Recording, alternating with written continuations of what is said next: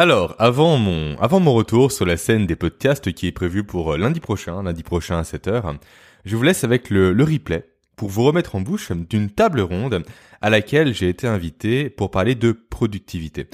Et plus précisément en fait, pour être un peu le garant, on va dire, scientifique de la productivité, scientifique et neuroscientifique, sur ce sujet donc. Cette table ronde a une saveur toute particulière pour moi. Pourquoi? Pour deux raisons.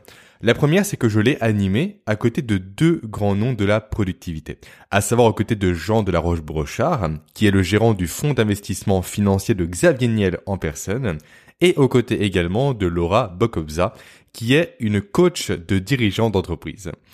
Ensuite, la seconde raison, encore plus importante pour moi, à la fin de cette table ronde, j'ai quitté mon bureau tranquillement, j'ai préparé mes affaires, je suis rentré chez moi à pied, j'ai mangé, j'ai rejoint ma compagne, et au moment d'aller nous coucher, eh bien Aurélie, ma compagne, m'a annoncé qu'elle perdait les os, tout simplement à 22h02, et 7 heures plus tard, mon deuxième fils est né, mon deuxième fils qui s'appelle Raphaël. Voilà donc pourquoi cette table ronde a une saveur toute particulière pour moi encore aujourd'hui. Allez, maintenant, j'en dis pas plus, je vous laisse avec le replay de cette table ronde, et je vous dis moi, de mon côté, à lundi prochain, pour la reprise officielle et réelle des podcasts. Allez, bonne écoute à vous. Et on est en direct. C'est parti. Eh bien, bonjour à toutes et à tous, ou plutôt bonsoir. Il est 19h03.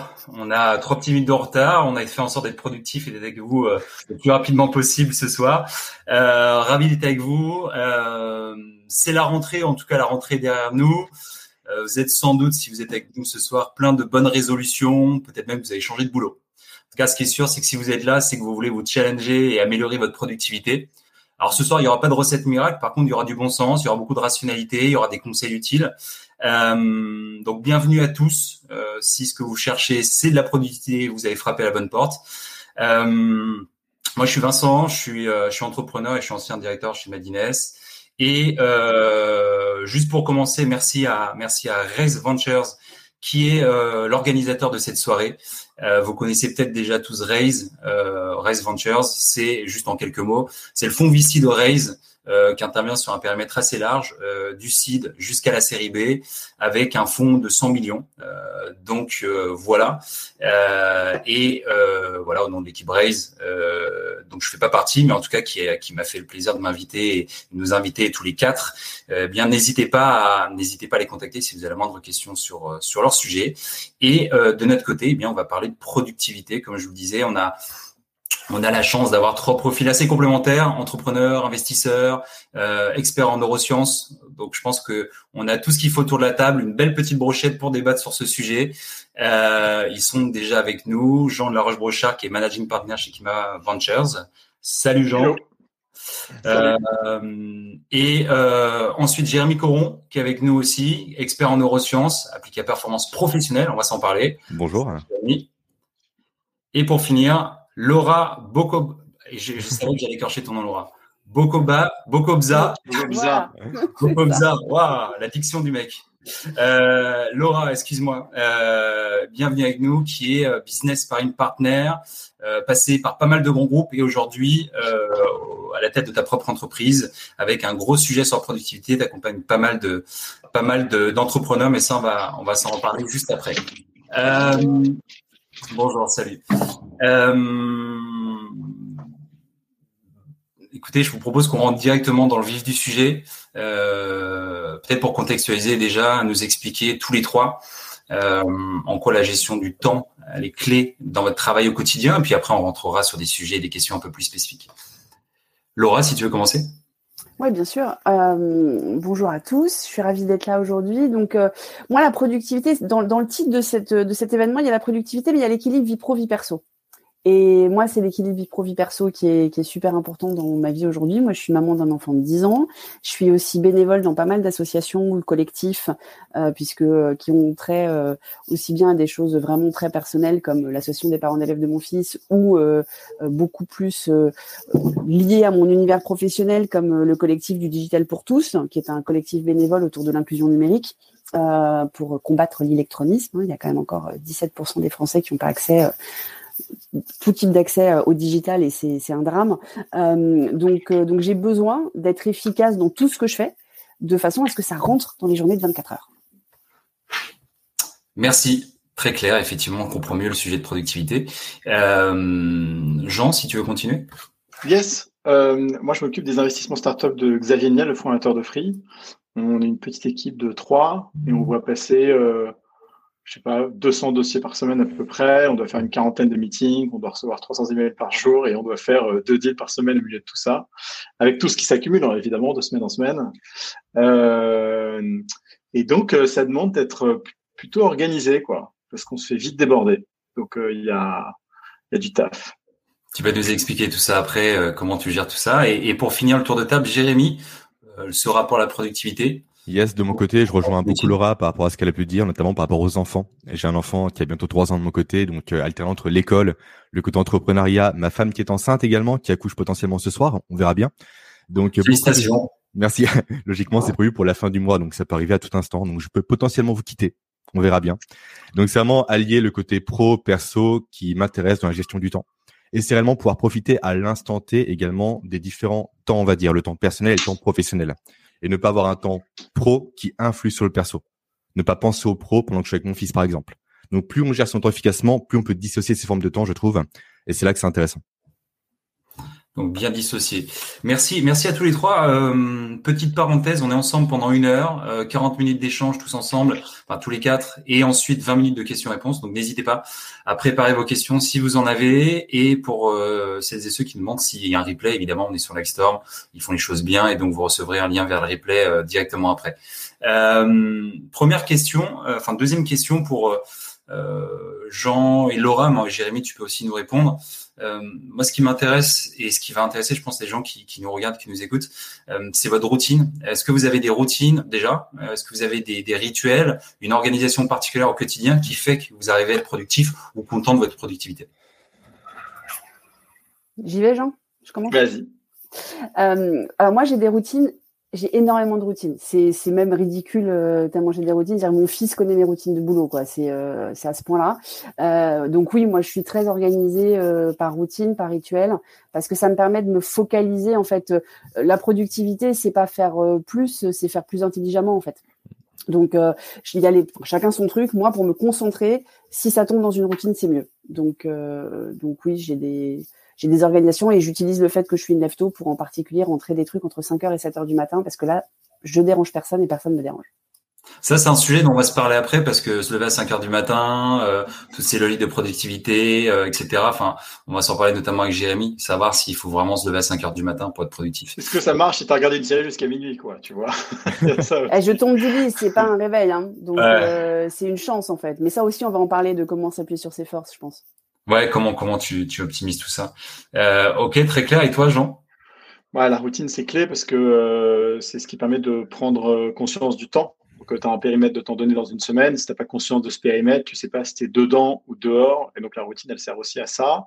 Et puis, elle sert aussi à découper les moments entre est-ce que tu es face à toi-même et tes emails et donc rentrer dans un flow ou dans, dans des rendez-vous avec des gens et rentrer dans un flow qui est un flow différent parce que c'est un flow d'interactivité ou un flow qui est un flow de, réflexion, de lecture, euh, de prise de recul, et qui est plus euh, et voilà. Et donc moi, mes, journées sont systématiquement découpées entre euh, une phase productive, une phase interactive et une phase que j'appelle inductive, qui est une phase de réflexion que j'utilise quand je marche, quand je me balade, tout ça. Et tu arrives à avoir, une, enfin quand je dis routine, vraiment à démarrer à une heure à peu près similaire à chaque fois tes journées, les finir à peu près même heure Ah bah c'est facile, hein. moi à 7h du matin, je suis parti pour emmener mon fils à l'école. Donc euh, il était posé à 7h25, à 7h45 chez la maison. Euh, j'ai le dernier quart d'heure avec mes deux autres enfants avant qu'ils partent à l'école. Et à 8h, je suis euh, sur ma table de travail. Ok.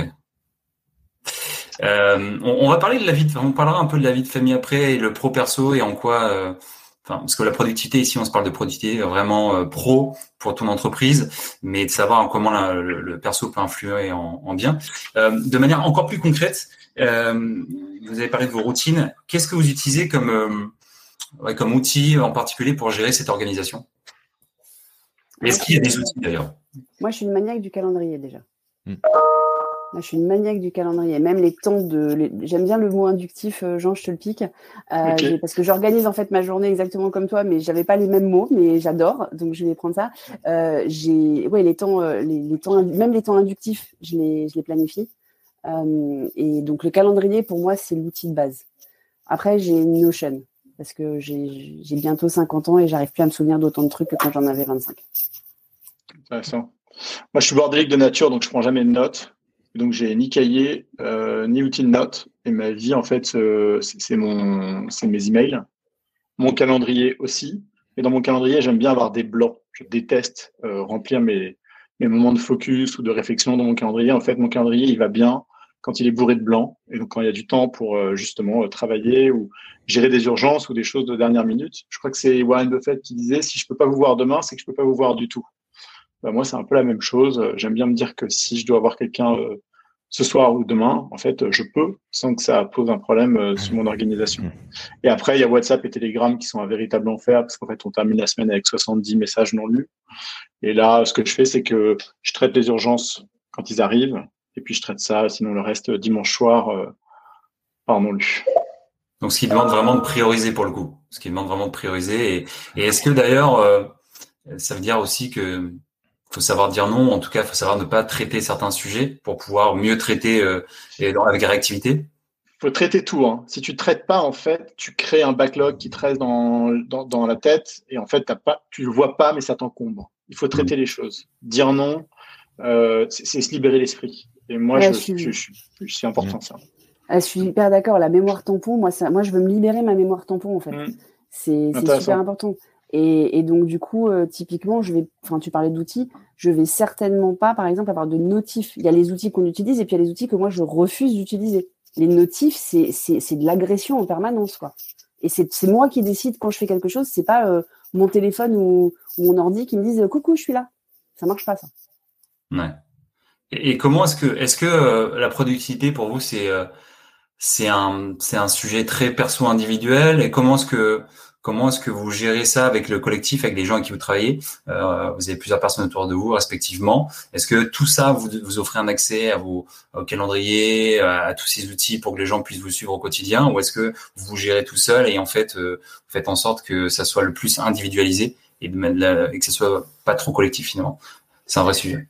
Bah, moi qui accompagne, moi je suis consultante indépendante et j'accompagne des entrepreneurs euh, et des dirigeants et je suis au bord de certaines startups aussi, donc je les accompagne euh, d'une autre façon. Enfin, en tout cas, je suis obligée de m'adapter en fait euh, à, à, tout ce qui, à leur mode d'organisation. Alors je leur apporte beaucoup de structure, mais mais c'est plus une, des, des, schémas de déjà le fait qu'il faut structurer et s'organiser, euh, mais pas forcément des outils parce que je crois que c'est très personnel en fait.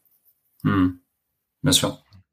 Euh, on, a, on a toujours tendance à, quand on fait un sujet, on a toujours tendance à essayer de prendre des, exemples. Alors, je sais pas euh, si vous considérez comme des exemples. Je pense pas qu'on soit un exemple, mais mais mais en tout cas, on a essayé voilà de, de, prendre ce soir des personnes qui peuvent donner des conseils, donc être des exemples. Euh, L'idée, c'est de pas créer non plus un, un climat anxiogène avec du coup, euh, avec cette sensation pour certains qui nous regardent qu'en fait, ils n'arriveront jamais à atteindre le 5 Graal qui est euh, une super productivité, à se lever à 5 heures du matin. Jamais de toute manière. Donc, ouais. comme ça, t'es tranquille. Hein. Et, et bien justement, par rapport à ça, j'aimerais qu'on s'en parle, et notamment avec toi, Jérémy, euh, parce que tu, tu, fais un travail quand même euh, sur ce sujet qui est, qui est assez rationnel. Qu'est-ce que tu dis aux, personnes qui nous regardent pour les rassurer, euh, qui, certainement ont essayé plein de choses, ont essayé euh, pas mal de choses sans succès? Qu'est-ce que tu leur dirais pour, euh, pour leur dire que bon, faut pas s'inquiéter, hein, clairement? En fait, ce que j'aimerais dire par rapport à tout ça, c'est que Jean, je crois qu'il y a ta fille qui est derrière ou un enfant. Bienvenue.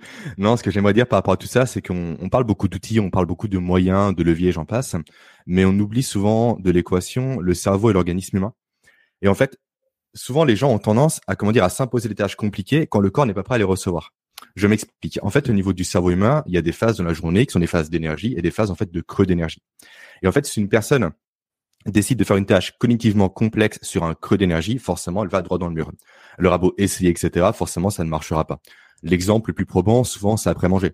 Quand on fait un bon repas, on essaie de bosser à 13h30, on est lessivé, on avance à l'envers, ça ne marche pas. En fait, le corps, c'est simple, c'est comme si c'était une voiture, tout simplement. Et des fois, on a un moteur de Twingo, et des fois de Ferrari. Et quand on veut bosser à fond avec un moteur de Twingo, ça ne fonctionne pas. Et à l'inverse, si on veut bosser tranquillement avec un moteur de Ferrari, on gâche un peu son potentiel. Et en fait, le, le truc à savoir par rapport à ces phases de, de pic d'énergie et de creux d'énergie, c'est qu'ils sont propres à chaque individu.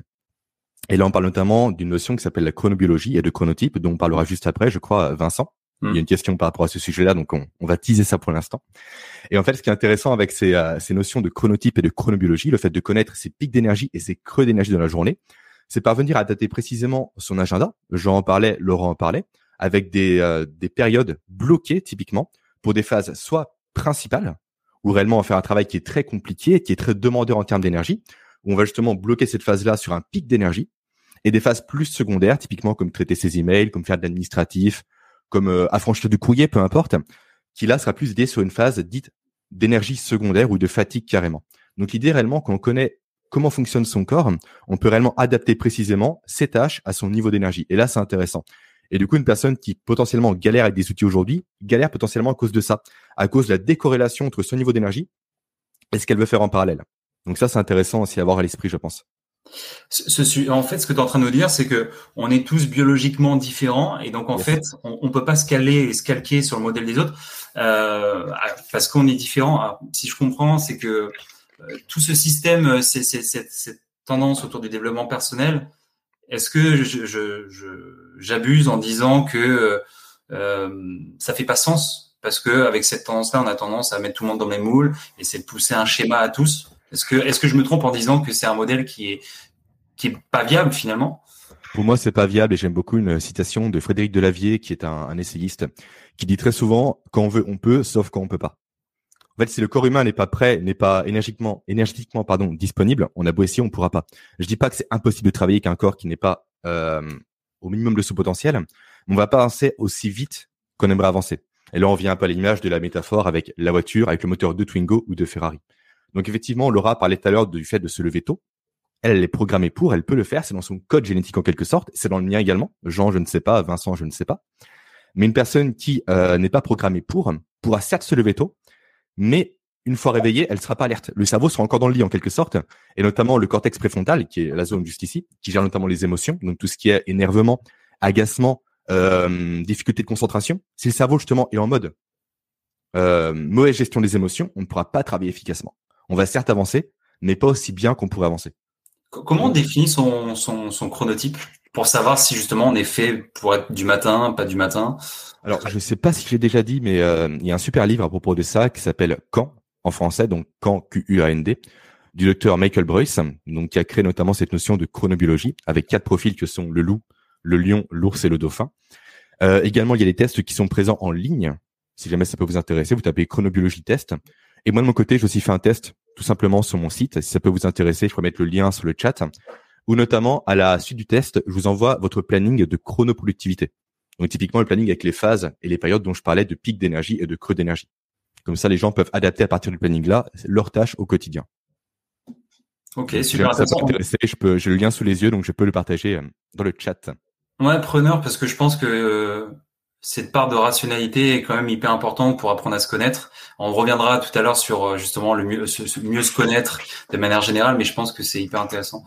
Euh, J'ai une question. Alors Jean, imagine que toi, le, le, quand tu rencontres un entrepreneur, le chronotype, de manière vulgaire, tu t'en fous un peu. Ce qui compte, c'est que le type il ait une vision et qu'il soit productif. De quoi J'ai pas entendu. C'est qu'il en chie, tu vois. C'est qu'il en chie. Euh, bah ouais. Du coup, au niveau de son chronotype, de toute manière, il est dans la merde, hein, parce que euh, ces journées vont pas être euh, de tout repos, quoi. Hein. Ton, ton, ton taf, hein, j'imagine que déjà, c'est de mesurer. Euh, alors, c'est quelque chose de, enfin, c'est pas rationnel, mais c'est de mesurer le potentiel de l'entrepreneur et, et, et au-delà de sa vision aussi, voir dans quelle mesure il va être productif sur la durée. Est-ce que au-delà d'investisseurs, j'imagine que ton, métier, ton rôle, c'est aussi de les conseiller sur ces sujets-là. Qu'est-ce que tu leur dis aux entrepreneurs quand tu te rends compte que ils sont pas, euh, sont pas au niveau sur ces sujets-là? Comment tu les conseilles? Écoute, euh, la vérité, c'est que je les conseille pas sur ces sujets-là. Généralement, j'ai des entrepreneurs qui sont plutôt alertes euh, là-dessus et qui ont été forcés à être alertes parce que, comme moi, à un moment donné, ils se sont retrouvés dos au mur avec un excès de tout et donc il a fallu gérer. Donc normalement, au moment où on les rencontre, en fait, euh, ils ont déjà géré une grande partie de leur euh, organisation pro. Et après, à mesure que leur boîte grandit, ils continuent en fait de la modifier, de l'adapter en fonction de ce qui se passe. Ce qui est sûr, c'est que les meilleurs entrepreneurs qu'on a euh, dans notre portefeuille et qu'on rencontre, c'est des gens qui dégagent une certaine énergie, euh, qui sont réactifs euh, et qui sont positifs. Et en fait, euh, on le voit, hein, les gens positifs, réactifs et avec ce, ce, cette aura qui se dégage, cette énergie, c'est généralement c'est un no-brainer. Super clair. Ça, se ça, selon toi, ça se travaille ou c'est quelque chose qui est inné finalement? Je, je, pense que tout se travaille. Hein. Mais dans, dans ce cadre-là, souvent, c'est des gens qui ont le sens des priorités. Moi, demain, si à l'instant même, bon, pas maintenant, mais à tout moment, si je reçois un appel de ma femme ou de Xavier, je vais répondre. Hmm. À tout moment. Et si je reçois un email, je pense pas qu'un email de Xavier ait répondu en dessous de 30 minutes. Pour tous les autres, c'est différent.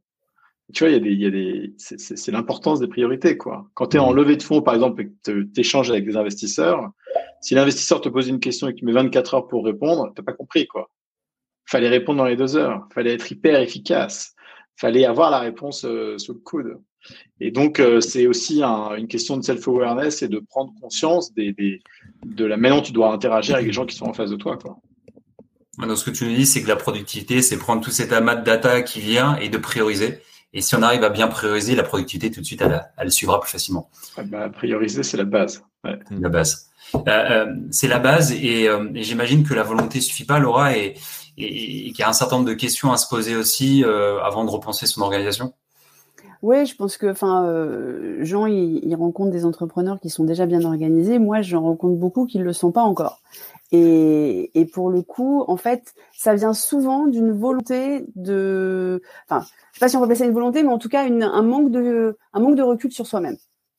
C'est-à-dire qu'ils ont, euh, en plus, euh, ils sont euh, complètement submergés par tous les réseaux sociaux de tous les entrepreneurs. Il y a là super forts qui ont levé des millions d'euros, qui savent tout faire, qui sont des, des c'est même pas des couteaux suisses, c'est des pieuvres à ce niveau-là. Enfin, c'est juste, ils savent tout faire, les mecs et les, et les, femmes. Enfin, c'est plus les mecs qui en parlent beaucoup. Euh, Excusez-moi, il fallait que je la place celle-là, mais ça y est, voilà, c'est fait. Euh, donc, et en fait, ils, ne, ils se disent qu'ils sont en échec s'ils n'arrivent pas à faire quelque chose. Mais je parle là de, de, de hard skill. Hein, Or, le vrai problème pour moi de la productivité, c'est quand on essaye de faire des choses sur lesquelles on n'est pas bon, et donc forcément, ça va nous prendre plus de temps que si on le déléguait à quelqu'un. Et le déléguer, ça peut être euh, à, euh, à quelqu'un de son équipe, ça peut être à son cofondateur, ça peut être euh, même déléguer des tâches à la maison, ça peut être aussi délégué à quelqu'un qu'on paye pour ça parce qu'il va le faire mieux que soi, etc. on peut pas arriver tous à être bon partout. Enfin, moi, je suis mariée à un prof de tennis, je sais pas lui renvoyer la balle dans le terrain mais j'essaie pas. Voilà, c'est tout. C'est euh, lui, euh, il fait, il fera toujours mieux du tennis que moi. Je peux m'entraîner des années, je serai pas aussi productif sur un terrain que lui. Donc j'ai arrêté le tennis. Voilà. Mais mais et, si jamais euh, notre fils il veut jouer au tennis, il joue avec son père et pas avec moi. Donc je pense que dans le dans l'entreprise c'est pareil. Il faut bien se connaître. Il faut arrêter d'essayer de faire des trucs où on n'est pas bon. Où enfin je vais pas faire ma Marie Kondo, mais faut enfin des trucs qui nous donnent de l'énergie. Tu parles de, d'entrepreneurs qui sont énergétiques et charismatiques, Jean, c'est qu'ils doivent faire des trucs qui les éclatent, en fait, à mon avis, ces gens-là. Bien sûr. Hmm. Donc, pas beaucoup d'humilité pour pouvoir prendre du recul sur soi-même. Ah bah il faut savoir qu'on ne peut pas être bon partout. Il faut accepter de reconnaître ce sur quoi on n'est pas bon. Alors pour moi, il y a, y, a, trois, il y a trois buckets. Quoi. Il y a euh, les trucs que tu fais super bien que tu adores faire, les trucs que tu fais quand même euh, relativement bien ou qui vont te coûter trop cher à outsourcer, sur lesquels il va falloir te motiver. Et puis il y a les trucs où le niveau d'énergie que tu vas mettre à les faire à un niveau acceptable est pas compatible avec ton organisation. Et là, il faut trouver. Soit tu le fais pas du tout, parce que tu n'as pas besoin de tout faire non plus. Hein. Je pense que le mieux est l'ennemi du bien et que moi, en tout cas, dans les entrepreneurs que j'accompagne, quand je leur dis d'arrêter de faire des trucs, parfois on le, on le passe à personne en fait. C'est juste qu'ils font des trucs qui sont pas forcément utiles donc euh, euh, ou, euh, ou le délégué. Et sur les trucs sur lesquels t'es pas t'es pas fort, donc les trucs du milieu qui te que tu fais font pas kiffer, faut trouver et c'est là que l'organisation aussi dans le moi par exemple je sais faire, je peux je vais pas déléguer le fait de rentrer ma TVA sur mes sur mes dépenses. je suis je suis consultante indépendante, j'ai un expert comptable certes, mais enfin bon, je vais pas payer quelqu'un pour saisir ma TVA, je trouve ça un peu débile. En mmh. revanche, je me suis organisée pour le faire à des moments où où ça me pèse moins. Et je le fais pas euh, tous les soirs. Donc maintenant, je suis organisée dans mon sac pour tout garder, etc. Mais pour le bloquer une heure où je fais que ça, mais ça me prend qu'une heure par mois et, et ça me prend pas euh, cinq minutes tous les soirs qui me prenaient la tête et qui me gâchaient ma journée, quoi. À vous écouter, j'ai quand même l'impression que c'est du test and learn, quoi. Finalement, euh, il faut tester, il faut complètement. C'est très individuel, hein. J'ai une question pour, pour toi, Jérémy. Enfin, c'est même pas moi qui te la pose. C'est Marc-Antoine qui nous parle d'un neurologue qui s'appelle Lionel Nakache et qui, qui parle du danger de crise d'épilepsie collective euh, avec la surcharge d'informations euh, contemporaine, j'ai envie de dire, de notre époque. Toi, qu'est-ce que, est-ce que tu as, un, un avis là-dessus? Est-ce que euh, on va se parler après de ce sujet quand même euh, c'est quand même un sujet dont on se parle beaucoup en ce moment, la productivité. J'ai l'impression qu'on n'en parlait pas autant il y a quelques années. Euh, est-ce que tu penses que c'est, c'est comment dire c'est exagéré de parler de crise d'épilepsie collective ou tu penses que clairement, avec cette tension que ça génère, on va droit vers ça? Non, c'est une notion que j'ai pas encore euh, vue et lue. Du coup, je vais lire euh, l'article partagé par euh, Marc-Antoine juste après, je pense. Mais effectivement, je pense que Laura l'a dit au tout début. Il faut déconnecter ses téléphones des applications, de news, etc. En fait, on est surchargé d'informations à l'heure actuelle. On sature, le cerveau est complètement saturé d'informations. Et le problème, c'est que le cerveau fait pas la différence entre l'élément important et le non important. Donc l'idée, c'est d'apprendre par soi-même à filtrer l'information pour que uniquement l'important nous vienne en fait. On n'a pas le temps d'être pollué par les news du monde entier, c'est terrible à dire, mais c'est la vérité. Il faut arrêter avec ça. En plus, souvent les news sont malheureusement euh, assez négatives, ce qui va créer un pic de cortisol dans le corps humain, ce qui va créer de l'inflammation au niveau du cerveau et potentiellement des risques de maladies dites neurodégénératives comme Alzheimer ou Parkinson. C'est dit un peu rapidement, mais en tout cas le cortisol constamment à longueur de journée, c'est juste terrible en termes d'efficacité de productivité et même en termes de sommeil parce que c'est l'hormone qui empêche de dormir en quelque sorte. Donc je pense très clairement qu'il faut arrêter avec les news, qu'il faut réellement filtrer l'information et plutôt que de euh, passer du temps sur le Figaro, sur le Monde ou autre, abonnez-vous à des revues de spécialistes dans votre domaine et lisez que ça quoi. Faites comme Oussama Amar typiquement qui va sur euh, Twitter et qui quand il veut se former par rapport à un domaine suit tous les experts du domaine en question. Il enlève tout le reste et comme ça quand il va sur Twitter en fait il gagne du temps en lisant des avis d'experts uniquement du domaine dans lequel il veut se former. Et je trouve que c'est une très bonne stratégie de consommer un média social comme Twitter aujourd'hui. Et, d'ailleurs, de façon tout à fait rationnelle, quand on sort de, de son écran d'ordinateur, est-ce que tu peux nous parler, enfin, c'est du bon sens, peut-être même casser des idées reçues sur deux sujets hyper importants qui influent la, la productivité, le sommeil et la nutrition. Euh, parce que, euh, alors tiens, euh, l'idée, tu vas nous dire si c'est vrai, pas vrai. Euh, est-ce que euh, c'est vrai qu'il faut dormir un certain nombre d'heures, 8 heures par jour, en dessous duquel personne, sans exception, peut être totalement productif Ça, c'est une première question. La deuxième, c'est est-ce que c'est vrai que dormir avant minuit est plus récupérateur? Déjà, je suis intéressé que tu nous donnes ton avis sur le sommeil, puis après on se parlera de la nutrition. Ok. Euh, 8 heures par jour, en fait, euh, effectivement, 95% des personnes, je pense, ont besoin de 8 heures de sommeil. Très clairement. Et le problème, c'est que 95% des personnes ne pensent pas avoir besoin de 8 heures de sommeil. Le paradoxe, il est là, en fait. Tout le monde pense pouvoir dormir 5 heures par nuit, 4 heures par nuit. Effectivement, à court terme, ça se voit pas. On est un peu fatigué, etc. Mais c'est un peu comme la métaphore de la grenouille et de la casserole d'eau chaude. Je sais pas si vous la connaissez. Comme une hmm. grenouille dans une casserole d'eau bouillante, elle va fuir immédiatement. Elle voit le danger, elle s'enfuit. Par contre, si on est dans une casserole qui est tiède au début, on fait monter la température, elle va finir par mourir sans se rendre compte que l'eau a monté. Et le sommeil, c'est pareil en fait. On sent pas les effets négatifs jusqu'au jour où euh, il est trop tard et au final, on sombre d'un coup. Donc, allemand, les gens ont besoin de plus de sommeil aujourd'hui et malheureusement, c'est de plus en plus négligé. À l'heure actuelle, les Français, j'ai eu une étude par rapport à ça, dorment en moyenne moins de 7 heures par nuit, précisément 6h54, je crois. Et la plupart des Français également consultent le téléphone et la télévision au lit. Et en fait, le téléphone et la télévision euh, propagent une lumière qui est dite bleue et qui fait quoi en fait au cerveau comme quoi c'est le jour. Et le cerveau, quand il fait jour, il veut pas dormir. En fait, il produit pas de mélatonine qui est l'hormone du sommeil. Donc, en plus de peu dormir, les Français dorment moins bien en termes de qualité. Autrement dit, la phase de sommeil durant laquelle ils dorment n'est pas optimale, tout simplement. Et de ça découle en fait pas mal de problèmes.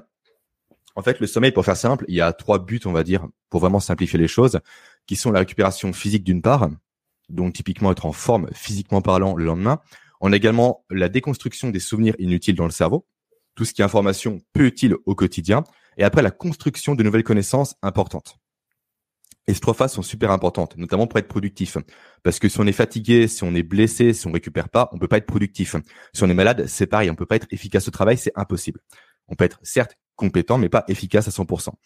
Et après, au niveau des souvenirs, si jamais on apprend des choses pendant une semaine, le cerveau ne retient pas tout.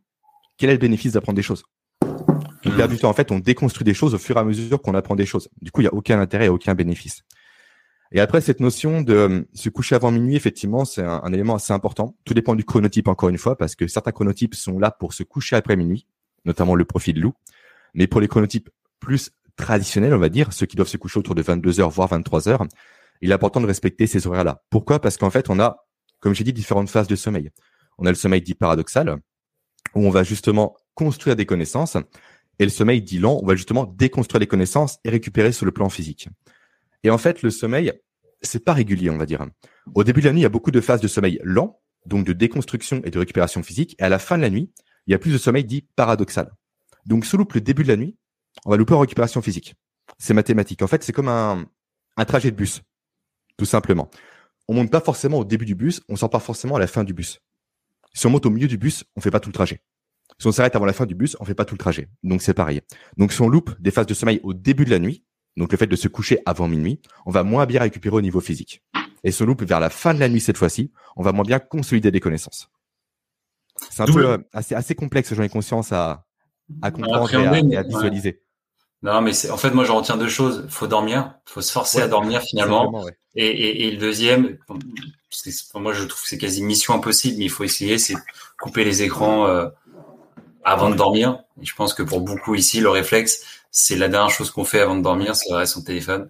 Euh, mais ok, good point. et euh, typiquement, tu vois ce que tu peux faire et mettre en place parce qu'effectivement, arrêter les écrans devant avant de se coucher, deux heures pardon avant de se coucher, c'est très dur aujourd'hui. Mais tu as des lunettes spéciales pour ça qui sont teintées en jaune pour limiter la lumière bleue. C'est efficace. Tu as le mode noir sur le téléphone aussi qui empêche l'impact de la lumière bleue. Et tu as aussi une application qui est sur mon écran qui s'appelle f.lux. Je vais mettre dans le chat. f.lux. Vraiment en fait d'adapter la température de l'écran à la, position du soleil dans le ciel. Donc plus il fait nuit, plus l'écran va devenir jaune pour limiter l'impact de la lumière bleue. Et plus à l'inverse, il fera jour, plus l'écran sera normal. Donc c'est une super application qui est automatique et qui, selon là où vous habitez, va s'adapter au rythme du soleil. Donc une fois que c'est installé, on ne touche plus et ça marche nickel en fait. Double question pour vous trois. Combien est-ce que vous dormez, enfin juste pour qu'on se fasse un ordre d'idée, hein, c'est de la curiosité, combien est-ce que vous dormez à peu près en moyenne par nuit? Et est-ce que vous êtes satisfait? Est-ce que vous trouvez que vous dormez assez, pas assez, trop? Moi je dors pas assez, je dors 7 heures par nuit. Parce que moi je me couche très tôt en fait. Hein. Moi je me lève à 5 heures du matin, mais je me couche très tôt. Moi, dès que j'ai euh, un dîner avec des potes où on finit à minuit, moi je suis explosée. Donc euh, moi je me couche, euh, je me couche entre 9 et 10 et généralement je m'endors vers 10h, entre 10h et 10h30. Et dans le lit, moi je suis sur Kindle, donc j'ai pas de lumière bleue parce que je lis et je mhm. regarde pas de séries, etc. Mais tes tweets pour ce soir, il est déjà 19h30, tu te couches dans 2 heures, donc là. Euh... Ouais, je me couche dans 2 heures. Je me couche dans 2 heures. Mais oui, mais ça c'était exceptionnel. Oui. Jean? Moi, je dois dormir 7 à 8 heures par nuit et je dors comme un bébé. Je m'endors hyper vite je dors d'une traite. J'ai jamais eu de problème de sommeil. Ok. Intéressant. Et toi, Jérémy? De mon côté, sur 7h30 à 8h, selon mon fils, tout simplement, s'il me réveille à 2h du matin, malheureusement, il faut décompter ce temps-là. Non, mais sinon, je suis comme Jean, j'ai la chance de pouvoir m'endormir très facilement. Je me pose, je dors. Et souvent, je fais des siestes aussi en journée. Et quand je dis souvent, c'est tous les jours, en fait. Tous les jours, à, 4, à midi et demi, 13h, je fais une sieste de 20 minutes. Ok. pour moi, c'est un véritable game changer, en fait. La sieste un point aussi. Euh, non, mais c'est super intéressant parce que tous les trois, le constat, c'est que vous avez quand même un, un, bon sommeil entre 7 et 8 heures par nuit, euh, alors que effectivement, euh, bon, beaucoup vous êtes, vous qui êtes avec nous, vous êtes beaucoup des entrepreneurs, et, et pour beaucoup, on a lu des bouquins d'Elon Musk et d'autres euh, euh, qui dorment 5 heures par nuit, qui, qui dorment pas beaucoup au final. Euh, et donc là, quand même, bon, ce que vous nous dites, c'est qu'il y a enfin, ce que disait Jérémy, hein, 5% de personnes qui sont euh, qui euh, qui sont en fait exceptionnelles et qui peuvent peu dormir, mais pour la plupart d'entre nous, pour le commun des mortels, finalement, on a besoin de dormir un minimum, et ça, ça impacte la productivité. Ça, c'est un point hyper intéressant. Et le deuxième, c'est la nutrition, euh, dont je voudrais parler aussi avec toi, Jérémy. Euh, Qu'est-ce que tu peux dire justement aux personnes qui sont avec nous, les entrepreneurs, notamment, enfin, qui sont des entrepreneurs, sur cet aspect-là? Je pense que pour beaucoup, euh, on prend pas assez de temps pour dormir, mais on prend pas assez de temps pour manger, donc on mange mal et que ça doit avoir un impact aussi, j'imagine. Bah souvent, le stéréotype de l'entrepreneur ou du cadre, c'est la personne qui mange un sandwich entre deux réunions. Donc euh, typiquement en fait, euh, manger tout ce qui est pain, tout ce qui est glucides, on va dire, c'est pas très bon pour la santé et pour la productivité. Dans le sens où en fait, ça va créer, euh, je vais essayer de simplifier les choses un maximum, un pic de sucre dans le sang. Et en fait, quand le corps dépasse son taux de sucre normal, il va prendre ça comme étant une agression, comme étant un danger, comme étant un risque. Et donc, automatiquement, il va libérer une hormone qui s'appelle l'insuline et qui va donc déstocker le sucre dans le sang. Sauf que le sucre, vous le savez, je pense, le glucose, c'est l'énergie du cerveau. Et en fait, l'insuline va tellement bien faire son travail qu'elle va descendre sous le seuil normal de glucose dans le sang. Et donc, c'est pour ça que généralement qu'après un repas bien chargé, une demi-heure, une heure ou deux heures après, on a un gros coup de barre juste énorme qui nous pousse à aller manger également une collation. Et souvent, c'est un gâteau sucré, c'est un café avec du sucre et j'en passe, pour justement remonter ce taux de sucre dans le sang. Et en fait, le problème, c'est qu'en allant de produits sucrés en produits sucrés, on fait le yo-yo en fait toute la journée, avec des pics d'énergie assez brefs, des fatigues, pics d'énergie, fatigue, pics d'énergie, fatigue. Et c'est ça qui mène en fait à terme, pour les cas les plus extrêmes, notamment au diabète de type 2, où carrément l'insuline est déréglée à 100% et ne fait plus son effet dans le corps de régulatrice du taux de sucre dans le sang. Donc ouais, en fait, faut arrêter de manger des produits euh, sucrés déjà. Très clairement, les gâteaux, même les gâteaux marketés euh, White j'en passe, c'est de la saloperie, pour être transparent avec vous. Euh, tout ce qui est pain, malheureusement, ça en aussi. Les pâtes blanches, c'est pareil. Je pense qu'il faut manger un maximum aujourd'hui, et c'est même sûr d'ailleurs, de produits déjà naturels. Arrêter avec les produits du commerce, notamment les salades toutes prêtes et j'en passe. Les fast-foods, on va pas en parler non plus.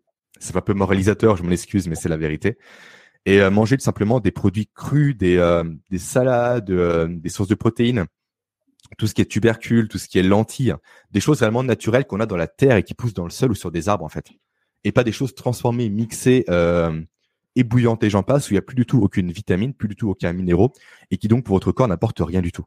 En fait, c'est comme donner de l'essence de mauvaise qualité à la voiture. Forcément, elle va s'encrasser, c'est pareil, elle va rouler moins bien à terme. Et à nouveau, malheureusement, le problème, c'est qu'on est un peu sur la métaphore de la grenouille, où à court terme, on n'a pas réellement d'effet, mais à long terme, c'est délétère. Donc demain matin, quand vous arrivez en, réunion avec votre team, venez pas avec des croissants. Typiquement, les, formateurs qui enseignent la productivité des croissants, je les hais un peu. Croissant, jus de fruits industriel, en fait, c'est juste l'opposé de la productivité, en fait. Ouais, parce que derrière, t'es plombé et en plus, t'écoutes même pas ce qu'il te dit. Complètement. Euh, est-ce qu'on peut parler un peu du, du, du rapport pro-perso, de l'équipe de vie? Je parlais de, d'entrepreneurs tout à l'heure qui, euh, pour qui euh, leur boîte c'est leur vie, qui dorment pas, qui vivent, qui mangent, qui dorment euh, entreprise. Est-ce qu'on peut casser un peu ce mythe et, et, se dire que on peut avoir une vie perso et réussir? C'est quoi votre avis sur le sujet? Alors je sais, Jean, on en a déjà parlé par le passé, que tu as un avis bien précis dessus, mais ça m'intéresse que vous détendiez euh, les entrepreneurs qui sont avec nous sur le fait que non seulement on peut avoir une vie perso, mais qu'en plus elle peut être enrichissante et apporter énormément sur le pro. Moi, ma famille, de toute c'est mon socle euh, qui me permet d'être efficace euh, au boulot aussi, parce que ça crée aussi un set de contraintes avec lequel tu vis et au contraire autour duquel tout s'organise. Donc, tu as deux choix dans la vie. Soit tu t'organises autour de ton boulot, soit tu t'organises autour de ta vie perso. Si tu as essayé de t'organiser autour de ton boulot, bon, ça risque d'être un petit peu compliqué. Si tu décides de t'organiser autour d'un socle perso, euh, forcément, les choses sont euh, probablement s'équilibrent un peu plus, surtout que le travail a tendance à devenir très rapidement obsessionnel, parce que c'est là-dessus qu'on passe le, plus clair de notre temps. Du coup, euh, si, du coup, même, même les gens qui te disent non, mais moi, je fais hyper gaffe, je suis priorité à ma famille, tout ça. Moi, j'arrête de travailler à 19h, 19h30 tous les jours. je suis là tous les dîners, tous les petits déjeuners, je voyage peu, etc. Ça m'empêche pas de penser au boulot 24-24. Et le temps qu'il faut pour déconnecter du travail à la fin de la journée, c'est un effort. quoi. Et donc, euh, il faut pas se mentir. Euh, tu peux essayer de, te raconter ce que tu veux sur cette équilibre vie pro-perso. Le pro, te, tu vois, il t'accapare. Donc, euh, il n'y a pas beaucoup de, de, de solutions. Moi, j'ai l'impression que ce qu'il faut, c'est commencer l'atterrissage avant la fin de journée faut pas atterrir brutalement à 19h. Quoi. Mm. Tu sais qu'à partir de 17h, tu arrêtes le rendez-vous, faut que tu traites les dernières urgences pour que quand arrive la fin de la journée, tu sois prêt à te mettre euh, dans les pantoufles de euh, d'être avec ta famille, de dîner, de pas être sur ton téléphone, etc. et puis, il faut créer des moments. Donc, créer des moments, c'est le soir, ça peut être le matin, c'est le week-end. Moi, j'adore emmener mon fils le matin à l'école. c'est les 20 minutes que j'ai avec lui dans la bagnole, pendant lesquelles on discute de ce qui se passe et tout. Et ça, c'est génial, quoi. Donc, le perso, c'est comme le pro. Hein. Il y a aussi des routines euh, et des choses à créer pour pouvoir euh, se retrouver. Et après, faut pas culpabiliser du fait que c'est pas facile. Bah non, c'est pas facile. Et ouais, on en chie euh, aussi à essayer d'équilibrer les deux. Et c'est jamais parfaitement équilibré. Mais tant qu'on continue de faire l'effort d'équilibrer et qu'on sait en tout cas que que c'est pas parfait et qu'on essaie de progresser, c'est déjà pas mal. Ce qu'il faut, c'est pas se laisser aller, quoi, dans un sens ou dans l'autre. Le problème des gens euh, dans leur euh, quotidien, c'est qu'ils oublient de prendre conscience euh, du temps des gens et donc finalement ils avancent en mode automatique et puis un jour ils se réveillent, c'est burn-out, dépression ou je suis perdu, je sais pas ce que j'ai foutu de ma vie, quoi. Super intéressant. Le socle, ok. Laura? Ouais, je, ça résonne beaucoup dans, ce que je vis moi. Alors moi, j'ai pas trois enfants, j'en ai, j'en ai qu'un, mais c'est vrai que ça, enfin, ma famille et déjà la rencontre avec mon mari a déjà énormément changé mon rapport au travail. Euh, même si il faut quand même reconnaître que euh, quand tu es le, le la personne du, du, foyer, on va dire, euh, qui, enfin, tu sais, dont tes revenus sont importants pour que le foyer ait le confort dans lequel tu veux les, mener, ça met une charge mentale aussi. Hein. Donc, euh, donc du coup, le travail, il faut, faut que le travail reste aussi. Euh, euh, et c'est là, je pense, la difficulté avec pour les entrepreneurs, en tout cas ceux, que j'accompagne, euh, c'est quand ils ont mis toute leur bille dedans, quand euh, quand ils mettent à risque leur famille, s'ils ne s'en sortent, ne s'en sortent pas au travail, ils ont l'impression que passer 24 heures sur 24 dans leur travail, ça va à terme bénéficier leur famille. C'est-à-dire qu'il y a, aussi ce travers-là qui peut arriver euh, sur euh, euh, sur ces, ce genre de d'investissement financier en fait, hein, parce qu'il faut pas se cacher quand même que le travail c'est comme ça qu'on gagne sa vie et que qu'on soit entrepreneur, qu'on soit salarié, qu'on soit indépendant, le travail c'est aussi très important pour justement financer les plaisirs et, la, et même parfois les basiques de la famille, hein, pas forcément que les que les à côté. Donc c'est important d'en prendre conscience pour se dire ok qu'est-ce que je peux, comment je crée l'équilibre? Moi je suis comme Jean, j'ai fait des rituels. Euh, moi, je n'emmène pas mon enfant à l'école. Moi, j'ai un mari qui est, formidable et qui, l'emmène, qui va le chercher et tout ça. En revanche, je dîne avec eux tous les soirs. Euh, et on a euh, nos rituels du vendredi soir on regarde un film. On s'est fait s'est fait toute la série des, Star Wars. Là, on est et des, Avengers. Là, on se fait la série des X-Men. Voilà. Donc et, on en parle et tout. Mais moi, ce qui m'a manqué, euh, faut quand même parler aussi de nos, changements de vie hein, depuis 18 mois moi, pour atterrir, en fait, j'avais mes trajets. Hmm. Parce que je suis d'accord hmm. avec Jean, il faut cette phase, cette bulle d'atterrissage en fait. Et moi, j'avais mes trajets. J'étais seule dans ma bagnole, j'étais tranquille.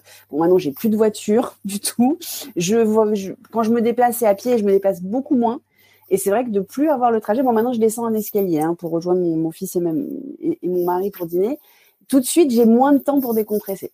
Donc, il faut trouver d'autres trucs pour euh, le côté de ne pas avoir de réunion après 17 ou 18 heures, c'est vachement important. Hmm. Il y a deux, trois sujets sur lesquels on reviendra après, mais je voudrais que Jérémy finisse euh, sur cette question.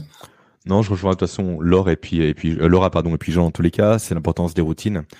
Moi typiquement, c'est la journée je bosse pas mal, j'ai cette phase de coupure où je rentre de mon bureau à pied. On a fait le choix de prendre un bureau séparé de la maison avec ma compagne pour justement avoir cette coupure là qui est très importante. Le fait de marcher aussi fait du bien, mais de rien parce que rester assis toute la journée, ça c'est mauvais pour le corps et pour même pour le cerveau, on a besoin de déconnecter un peu, couper les écrans. Et le fait de marcher un peu fait du bien par rapport à tout ça, prendre l'air, respirer un air frais, écouter un peu de musique, des podcasts, vraiment faire ce break avec le côté travail et le côté personnel. Une fois à la maison, eh bien, je profite de ma compagne, de mon fils. Certes, je pense encore un peu au travail, effectivement. Jusqu'à que mon fils soit réellement couché, où là, je suis 100% avec ma compagne. On va marcher un peu dehors également. On regarde euh, deux, trois vidéos sur YouTube par rapport à des sujets qui peuvent nous intéresser. Et on débriefe à peu près des journées qu'on passe ensemble. Et séparément au niveau du, du travail. Donc il y a besoin en fait de cette connexion là, arrêter les écrans et vraiment retrouver un humain face à soi, j'ai envie de dire. Et arrêter justement constamment avec sur son téléphone toute la soirée, à pas profiter de ses proches, de ses enfants, réellement regarder son fils jouer, etc. C'est cool en fait, c'est super. Juste être un peu hors du temps des fois, ça fait du bien. En plus, c'est important qu'on soit exemplaire là-dessus. enfin, je pense que oui. Jérémy et Jean seront d'accord avec moi, mais on peut pas se dire qu'on a peur des réseaux sociaux pour nos enfants et amener notre téléphone à table. Enfin, il y a un moment donné, euh, faut, faut être cohérent avec soi-même aussi, quoi. Complètement. Cuisiner, c'est un bon rituel. Ouais, les gâteaux surtout. Hmm. Fais gaffe, il y a beaucoup de euh, sucre brun dans les gâteaux. Oui, je sais, je sais. Maintenant que j'ai écouté Jérémy, euh, je vais faire des salades. Et, pour, euh, pour les personnes qui ont du mal à couper l'ordinateur, il y a une super application qui s'appelle Call Turkey. Donc d'Inde froide en, en, anglais, je crois que ça veut dire dernière minute, je sais plus trop, peu importe, en traduction. en fait, qui permet de bloquer l'ordinateur à partir d'un certain horaire. C'est assez radical, mais ça coupe l'ordinateur et si on veut le déverrouiller, il faut payer. 5 dollars, je crois. Donc ah c'est très violent, mais au moins pour les personnes qui ont du mal à couper le soir, qui sont encore sur les emails à 22h, 23h, installez-le pour tester. Et réellement, ça coupe l'ordinateur à 100%. On peut plus le rallumer jusqu'à la fin de la phase définie. J'ai oublié, mais je sais que j'ai oublié le nom, mais je sais qu'il y a une appli sur le téléphone où en fait tu dis à quelle heure tu veux euh, redéverrouiller et, et ça met un mot de passe en fait sur ton téléphone et ça redéverrouille qu'à l'heure que tu as dit quoi. Et tu peux ah, pas. Je, je, connaissais pas ça. Sinon une personne que, je connais qui faut des. Je la retrouve. Je l'ai lu. Faut que faut que je retrouve le nom. J'ai connu une personne qui achetait des boîtes à gâteaux avec minuteur sur Amazon en fait où euh, on met les gâteaux dedans logiquement avec un timer et la boîte est hermétiquement fermée juste après le timer s'arrête. Et lui s'en servait pour mettre son téléphone dedans. mais ça, le téléphone n'était plus accessible. Il y a une série où une maman fait ça avec les téléphones de ses enfants, je me rappelle ah, plus laquelle. Peut-être, peut-être. Il y a plein de solutions dans tous les cas. C'est vrai que couper un téléphone à l'heure actuelle, c'est très compliqué. Avec euh, les amis, les SMS, etc. On est toujours tenté de savoir ce qui se passe dans son entourage et donc de prendre le téléphone pour checker un coup euh, ses emails autres. Il y, a, un sujet qui est revenu plusieurs fois dans vos propos, c'est la charge mentale la charge pro, la charge perso. Je pense qu'il y a pour certaines personnes un déséquilibre dans, dans, dans, la vie d'ailleurs, hein, qui doivent gérer euh, plus la famille, qui ont perd le pro à côté. Euh, je sais pas si vous voulez en dire un mot rapidement, parce que je sais même pas. Je voulais juste qu'on revienne dessus parce que voilà, c'est un, un, sujet important. J'ai pas de questions spécifiques, mais est-ce que vous voulez revenir sur ce sujet de charge mentale que je vois, que j'entends. Euh, enfin, on a réussi à mettre un mot peut-être sur ça aussi récemment, euh, mais que je perçois de plus en plus aussi. Ouais, la charge mentale, c'est un concept euh, que moi je trouve assez, assez parlant. Enfin, moi je la vois la charge, enfin, je, sais ce que j'ai dans la tête en termes de charge. Et, c'est assez. Euh, en fait, il faut vraiment se dire qu'il y, a, la bonne et la mauvaise charge mentale. Euh, il y a les bons chasseurs et les mauvais chasseurs. Euh, mais mais c'est il y a vraiment de la charge mentale qu'on mérite pas d'avoir en fait. C'est ce que je disais sur pourquoi vous vous inquiétez, pourquoi avoir de la charge mentale parce qu'on s'inquiète parce qu'on n'est pas Elon Musk et qu'on n'arrive pas à, à, être entrepreneur en dormant 5 heures par nuit, c'est de la mauvaise charge mentale en fait. C'est toujours le côté de euh, se connaître, connaître ses lacunes et accepter qui on est. Donc ça pour moi c'est la mauvaise charge mentale. Après il y a la bonne charge mentale euh, qui est je je dois euh, trouver le temps euh, de, de, de, faire ça avec ma famille, je dois euh, ça à mes investisseurs, je dois parler à tel collaborateur parce que il faut qu'on réoriente ces trucs. Donc, donc déjà, débarrassez-vous de la mauvaise. Ok. Est-ce que vous voulez rajouter un mot, messieurs Moi, je laisse pisser quand de charge mentale. Tu vois? Genre, il n'y a rien de grave dans la vie. Genre, si tu es en bonne santé, qu'est-ce que tu vas te faire chier? T'es proche en bonne santé, genre, il n'y a pas de problème, quoi. En fait, euh, les gens qui t'emmerdent, tu les laisses de côté, et puis il euh, n'y a, pas, a pas de choses insurmontables. Moi, j'aime bien dire que c'est pas grave. Et en fait, les trois quarts du temps, tu vois, c'est pas grave. Donc, euh, il faut se détendre aussi. Euh, c'est un, c'est un travail sur soi, mais il y a des gens qui essayent de vous créer de la charge mentale. Il faut, faut pas céder à ça. Il faut laisser couler. Euh, les gens qui s'énervent, laissez-les s'énerver. les gens qui vous mettent une pression de dingue, c'est en fait c'est eux qui doivent prendre la charge mentale. C'est pas pour vous. Mm. Laissez-les s'énerver, quoi. Ça, c'est un super conseil, Et donc, euh, faut, ouais, faut laisser couler un peu. Et moi, de temps en temps, quand ça va pas, quand j'ai un coup de mou et tout, quand c'est un peu, quand c'est un peu trop, je prends toute une après-midi, j'annule tout. Je décale tout, je prends l'après-midi. Tu vois? Je vais faire trois courses, j'ai cuisiné, j'ai marché, euh, le monde va pas s'arrêter de tourner. Et d'ailleurs, ce qui est dingue, c'est que n'importe qui dans n'importe quoi peut disparaître du jour au lendemain. Trois mois après, ces gens-là seront oubliés. Donc, euh, c'est comme quoi on n'a pas besoin de toi, tu vois. Euh, moi, je sais que demain, euh, j'arrête de bosser chez Kiva, t'inquiète pas. Hein, le lendemain, Kiva t'endra pareil que la veille, c'est sûr. donc, une fois que tu t'es dit que tu n'étais pas irremplaçable et que, je ne veux pas dire c'est très égoïste, mais que ton bonheur passe avant celui des autres, hein, tu vois, et que tu es en bonne santé, laisse couler, quoi, laisse couler. Et, puis le mieux, je suis complètement d'accord. Et le mieux est l'ennemi du bien en plus. Hein. Enfin, souvent la charge mentale qu'on se met soi-même, c'est qu'on veut faire trop bien, quoi. Oui, on est, on est sur Rémi, c'est sûr.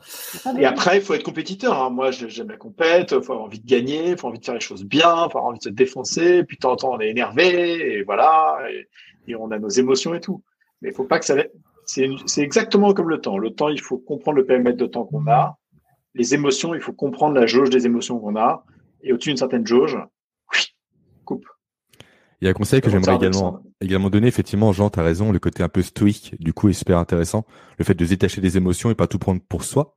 C'est notamment ce que dit Michael Ruiz dans son livre euh, Les accords Toltec de mémoire. Comme quoi la parole des autres ne concerne que les autres et non pas soi-même. Et également un élément par rapport au cerveau qui est assez intéressant à avoir à l'esprit, c'est que le cerveau, c'est un organe dit d'anticipation des choses. En fait, le cerveau constamment va chercher à anticiper ce qui va se passer par rapport à chacune de vos actions quotidiennes. Et souvent, la charge mentale est due euh, au fait que le cerveau n'arrive pas à anticiper et donc va naturellement anticiper le pire possible. Donc, ce que je peux conseiller de faire par rapport aux personnes qui ont, pour qui ça tourne un peu dans la tête, pour qui ça mouline, pour qui euh, il y a des ruminations nocturnes également, c'est de prendre un cahier, noter tout ce qui vous pose problème et noter en face une action à réaliser pour commencer à résoudre le problème. Et comme ça, grâce à ça, le cerveau va passer en mode actif, proactif, va comprendre les éléments à mettre en place pour justement pallier aux problèmes rencontrés. Et au moins, le cerveau sait où il va. Et à cause de ça, plutôt, pardon, grâce à ça, on va arrêter de ruminer parce qu'on sait là où on doit aller et on sait ce qu'on doit faire le lendemain pour justement indiquer les problèmes qu'on rencontre. Ça peut être une solution aussi à tester, je pense. Merci. Merci. N'hésitez pas à continuer à nous poser vos questions. On va essayer de les prendre. Il nous reste 10 grosses minutes, mais on va, on, va y arriver. Euh, je commence à les regarder aussi un peu. Alors là, la première, c'est le hasard. Léa, salut Léa, qui travaille avec moi au quotidien, qui nous pose une question. Est-ce que le télétravail, c'est l'allié ou l'ennemi de la productivité selon vous? Alors, si je me base sur ce que tu disais, Jérémy, euh, ça dépend de chacun, mais est-ce que vous avez un avis sur le télétravail de manière générale?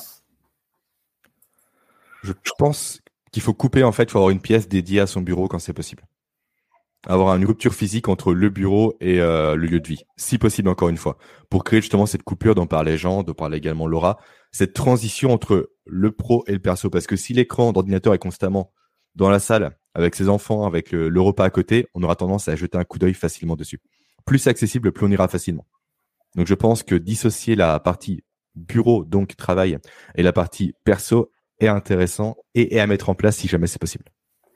Mais, pour prendre le contre-pied de ce que dit Jérémy, euh, ne pas être non plus dans un open space avec euh, des distractions, etc. Euh, si tu as la chance d'être seul chez toi quand tu travailles en télétravail, et donc tu n'as pas des distractions familiales, hein, parce que quand on a un bébé ou quoi, ça peut être plus compliqué, mais ou, un chat, c'est vraiment, ça peut aussi aider à la productivité, à la concentration. Donc c'est après ça dépend aussi de ce qu'on met derrière le terme de productivité. Enfin, ça ouvre plein de questions. Hmm. Comme toujours, il faut se connaître. Hmm. Si tu ne te connais pas, tu ne peux pas te mettre dans des conditions euh, qui, te sentent bien. Moi, je peux vous dire que en confinement, on, était, on, avait une, on avait loué une maison pendant deux mois euh, à Châteauneuf-Grasse, et donc il y avait un, une énorme vue de vent dégagée sur des montagnes et tout, c'était magnifique. En fait, au bout d'un mois et demi, je me suis rendu compte que je n'aimais pas ça, ça m'angoissait. J'avais un endroit plus confiné, plus, plus, plus confiné, quoi. Parce que c'est quand en début, on était en plein confinement, mais bref, euh, je sais pas la pierre. Et je me suis installé ailleurs dans la maison, c'était mille fois mieux. Et donc, il y, a des, il y a des choses quoi, dont on a besoin. Il faut savoir ce dont on a besoin pour être en bonne condition pour travailler. On est tous différents. il faut tester les choses. Ouais, Je pense qu'il faut constamment tester, voir et puis euh, prendre des notes presque en fait. Dans telle pièce, je me sens bien, etc. J'ai fait ça, je me sens mieux ou moins bien. Euh, et après, on avise et puis on adapte. Il y a beaucoup de questions autour de autour du, confinement, autour du télétravail, etc. Moi, je, vais essayer de synthétiser tout ça. Euh, vous n'avez pas l'impression que ce sujet de productivité, euh, c'est pas, est-ce que c'est pas le, cette épidémie, ces confinements successifs qui font que c'est devenu un sujet euh, qui préoccupe tout le monde aujourd'hui, voire qui angoisse tout le monde aujourd'hui? J'ai l'impression qu'on en parlait beaucoup moins avant. Ah, on en parlait beaucoup moins avant. Avant, on n'était pas productif euh, en France, on faisait du présentéisme, c'est pas pareil. On s'en foutait complètement de la productivité. D'ailleurs, on disait, je ne sais pas pourquoi, euh, je ne sais pas quelles études avaient dit qu'on était plus productif que les Allemands, que les Anglais. Enfin moi, en tout cas, quand je grandissais et quand j'ai commencé ma carrière professionnelle, euh, c'était ce qu'on disait. Quand on est passé aux 35 heures, c'était ce qu'on disait, qu'avec 35 heures, on arrivait à être plus productif et tout. Bon. en revanche, moi, ce que je sais, c'est que par rapport à quand je quand je bossais en Angleterre, en Angleterre à 17 heures, tout le monde partait du boulot, quoi quand j'ai commencé à bosser en France, euh, si tu n'étais pas là à 20h, c'est que tu foutais rien. Et mmh. ça n'avait rien à voir avec l'output, c'était purement du présentéisme. Donc, euh, donc le confinement a changé ce rapport au présentéisme, et je pense que c'est pour ça. Mmh. Il y, a, y, a, un terme que je découvre, hein, après c'est peut-être un anglicisme, mais le deep work. Le deep work. Alors, une mmh. question de Christian, vieux débat, créativité versus productivité. Que pensez-vous du deep work? Ça m'intéresse d'avoir votre, votre avis si vous savez ce que c'est. Moi, je, je sais dire ce que c'est, moi, je suis sur Google. Deep Work, c'est fait d'être concentré à 100% par rapport à une tâche. C'est un livre qui a écrit euh, euh, Cal Newport, je crois, de mémoire. C'est le fait d'être concentré à 100% sur une tâche. Je pense que c'est intéressant, mais euh, il faut se donner les conditions pour. Moi, ce qui me permet réellement, étant Deep Work, c'est mettre de la musique dans mes oreilles avec un casque pour me couper du monde. Tout simplement. Chacun a ses stratégies, il faut trouver la sienne. Morellement, celle-ci, c'est de la musique, des musiques spécifiques idéalement sans paroles parce que les paroles vont perturber le cerveau, c'est normal. Euh, il y a même des musiques euh, spéciales qui s'appellent les musiques bêta, qui vont faire un son un peu euh, un peu bizarre dans, dans les oreilles, mais qui est censé stimuler les ondes bêta du cerveau, qui sont les ondes que le cerveau adopte quand il est productif et efficace.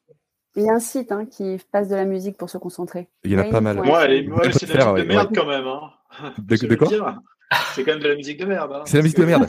moi, je suis pas pour danser. avec, de la bonne, avec de la bonne zik que de la, que de la zik bêta, euh, tu vois, pour euh, me stimuler le cerveau. En fait, euh, je préférerais moi aussi du Metallica, mais c'est moins efficace pour être concentré. de la musique sans chocolat. Est-ce qu'il faut pas de la musique sans parole finalement? Écouter une bonne vidéo de film Moi j'aime bien les OST aussi, par exemple de séries, de films, etc. En fait, il faut la connaître par contre, parce que si le cerveau découvre la musique constamment, en fait, ça va à nouveau perturber le travail. Donc au début, ça peut être compliqué, certes, d'appréhender la musique, mais plus vous allez l'écouter en boucle, plus ça ira. Moi, je sais que j'ai mes phases et pendant trois mois, voire six mois, j'écoute constamment la musique quand je travaille. Au bout d'un moment, ça me saoule, je change, mais je rechange pour encore trois à six mois. Moi, j'arrive avec les paroles, mais il faut que ce soit vraiment des paroles que je connais à 200% par cœur, en fait. Oui, encore une fois, le cerveau connaît la suite. Euh, voilà, je suis dans ce truc où, en fait, c'est mon cerveau ne cherche pas à se rappeler des paroles, donc, euh, donc j'y arrive. C'est ça, ou à les comprendre, à essayer de les euh, intellectualiser. Et c'est comme ça que j'ai réalisé tous mes concours il y a 30 ans et je suis encore sur les mêmes paroles et sur les mêmes, sur les mêmes écoutes aujourd'hui. Ou sinon, ce qui marche bien, c'est aussi les bruits de café, les bruits d'orage, les bruits de pluie, en fait, ces choses-là. Un peu les brouhahs qu'on a en fond sonore. Ça peut marcher aussi par rapport au deep work. On va créer une playlist euh, Raise, euh, Raise Productivity et on va mettre tous les sons, euh, tous les sons qu'on vous conseille d'écouter, du plus du plus sympa au plus ridicule, parce que je pense qu'on écoute tous des, trucs ridicules, il faut qu'on bosse. alors, je regarde les questions qui nous viennent. question de Marie-Flore. Comment la peur, je la découvre en même temps que vous, comment la peur de l'échec impacte-t-elle la productivité et comment travailler sur cela? C'est vrai que c'est une bonne question. Hmm. C'est dur ça. L'échec, c'est quelque chose de personnel. Il faut en trouver la, il faut en trouver la route cause. C'est quoi l'origine de cette peur de l'échec? Et c'est ça qu'il faut traiter euh, avant tout. Et la route cause, c'est les cinq pourquoi. Hein. pourquoi j'ai peur? Et c'est cinq pourquoi. Tant que tu n'as pas posé cinq pourquoi, tu n'es pas arrivé au bout de la route cause. Quand tu dis cinq pourquoi, c'est-à-dire qu'on doit trouver chacun cinq pourquoi ou il y a une règle là-dessus? Comment ça fonctionne? Euh, bah, en fait, quand tu, quand tu réponds, à, quand tu cherches une route cause de quelque chose, c'est une, une, méthode qui existe et qui a mmh. été popularisée par Bezos, si je me trompe pas, qui l'utilise chez Amazon beaucoup. Euh, ça suffit pas en fait d'avoir le premier niveau de réponse. Il euh, y a un mec qui s'est fait mal dans un entrepôt. Euh, pourquoi? Parce que euh, la machine n'était pas arrêtée. Pourquoi la machine n'était pas arrêtée? Parce que il n'y a pas eu quand le, il y a eu une alerte et l'opérateur est parti. Mais pourquoi il y a une alerte, et, etc. Enfin, et tu, tu, tu alors j'ai, mon exemple est certainement très mauvais, mais, mais j'espère que vous comprenez l'idée, quoi. Et c'est au bout de cinq pourquoi qu'apparemment tu es arrivé vraiment au bout de. Mmh. Moi, je l'utilise pas mal avec certains des entrepreneurs que j'accompagne sur euh, quand ils ont des idées reçues, tu vois, parce que tu as des entrepreneurs, ils se disent non mais c'est comme ça qu'on doit faire, et je dis mais pourquoi il faut faire comme ça? Pourquoi tu es sûr? Et du coup, la peur de l'échec, je pense que ça s'adapte. Et moi, de mon côté, j'aimerais rajouter également souvent que la peur de l'échec est due à une tâche qui paraît trop importante à réaliser. Donc, en fait, découper la tâche en sous-tâches. Constamment, les plus petites tâches possibles, quoi. Moi, j'ai une métaphore là-dessus, que je dis à tous mes entrepreneurs. Personne ne sait avaler un saucisson en entier. Tout le monde le découpe en tranches. Ouais, complètement. Généralement, ça reste à l'esprit, ça. Après, ils n'oublient pas. Et c'est vrai que plus la tâche sera petite à faire, plus ça simple à faire, plus on va avancer tranquillement. Moi, je parle souvent de gravir l'Everest. On ne hmm. commence pas sans faire un premier pas, en fait, tout simplement. Et c'est pas après pas qu'on va accomplir une tâche. Donc, découper une tâche un maximum pour réussir à avaler le saucisson euh, comme le dit très bien Laura. On va prendre une dernière question parce que euh, elle nous a été posée euh, sur le chat, sur les questions, et je ne peux pas, pour Evan qui nous pose cette question, qui je pense veut une réponse, et il a raison d'ailleurs, euh, vous poser cette question. Je cite Evan, je n'imagine pas vous apprendre ce qu'est le stoïsme. Est-ce que vous savez ce qu'est le stoïsme déjà et comment est-ce que vous, vous gérez le besoin de contrôle au quotidien, tant sur le plan pro que le plan perso? Bah, c'est ce que disait Jean. Hein. Complètement. Il mm. Faut tout lâcher. Hein. Faut lâcher prise. Hein. Faut apprendre à lâcher prise. Et ça s'apprend. Moi, j'étais une contrôle fric à 20 ans, mais un truc de dingue. Et puis petit à petit, euh, j'ai compris que je. Moi, c'est ma grossesse qui m'a fait comprendre que je contrôlais pas tout. Hein. Donc euh, peut-être que pour les hommes, ça sera plus difficile d'avoir ce genre d'expérience, mais mais euh, quoique avoir un enfant, je pense que pour un homme, c'est aussi perturbant. Moi, c'est dès la grossesse en fait. Tu contrôles plus rien. Il y a des choses tu contrôles pas. Donc alors je sais pas s'il y a, ça marche aussi avec ça ou qui prévoit pas de parentalité, donc il faut qu'il trouve autre chose, mais juste lâcher prise quoi. Faut choisir ses batailles. Tu peux pas tout faire. Donc il y a des choses que tu décides de faire et tu t'y mets à fond, et des trucs que tu laisses tomber quoi.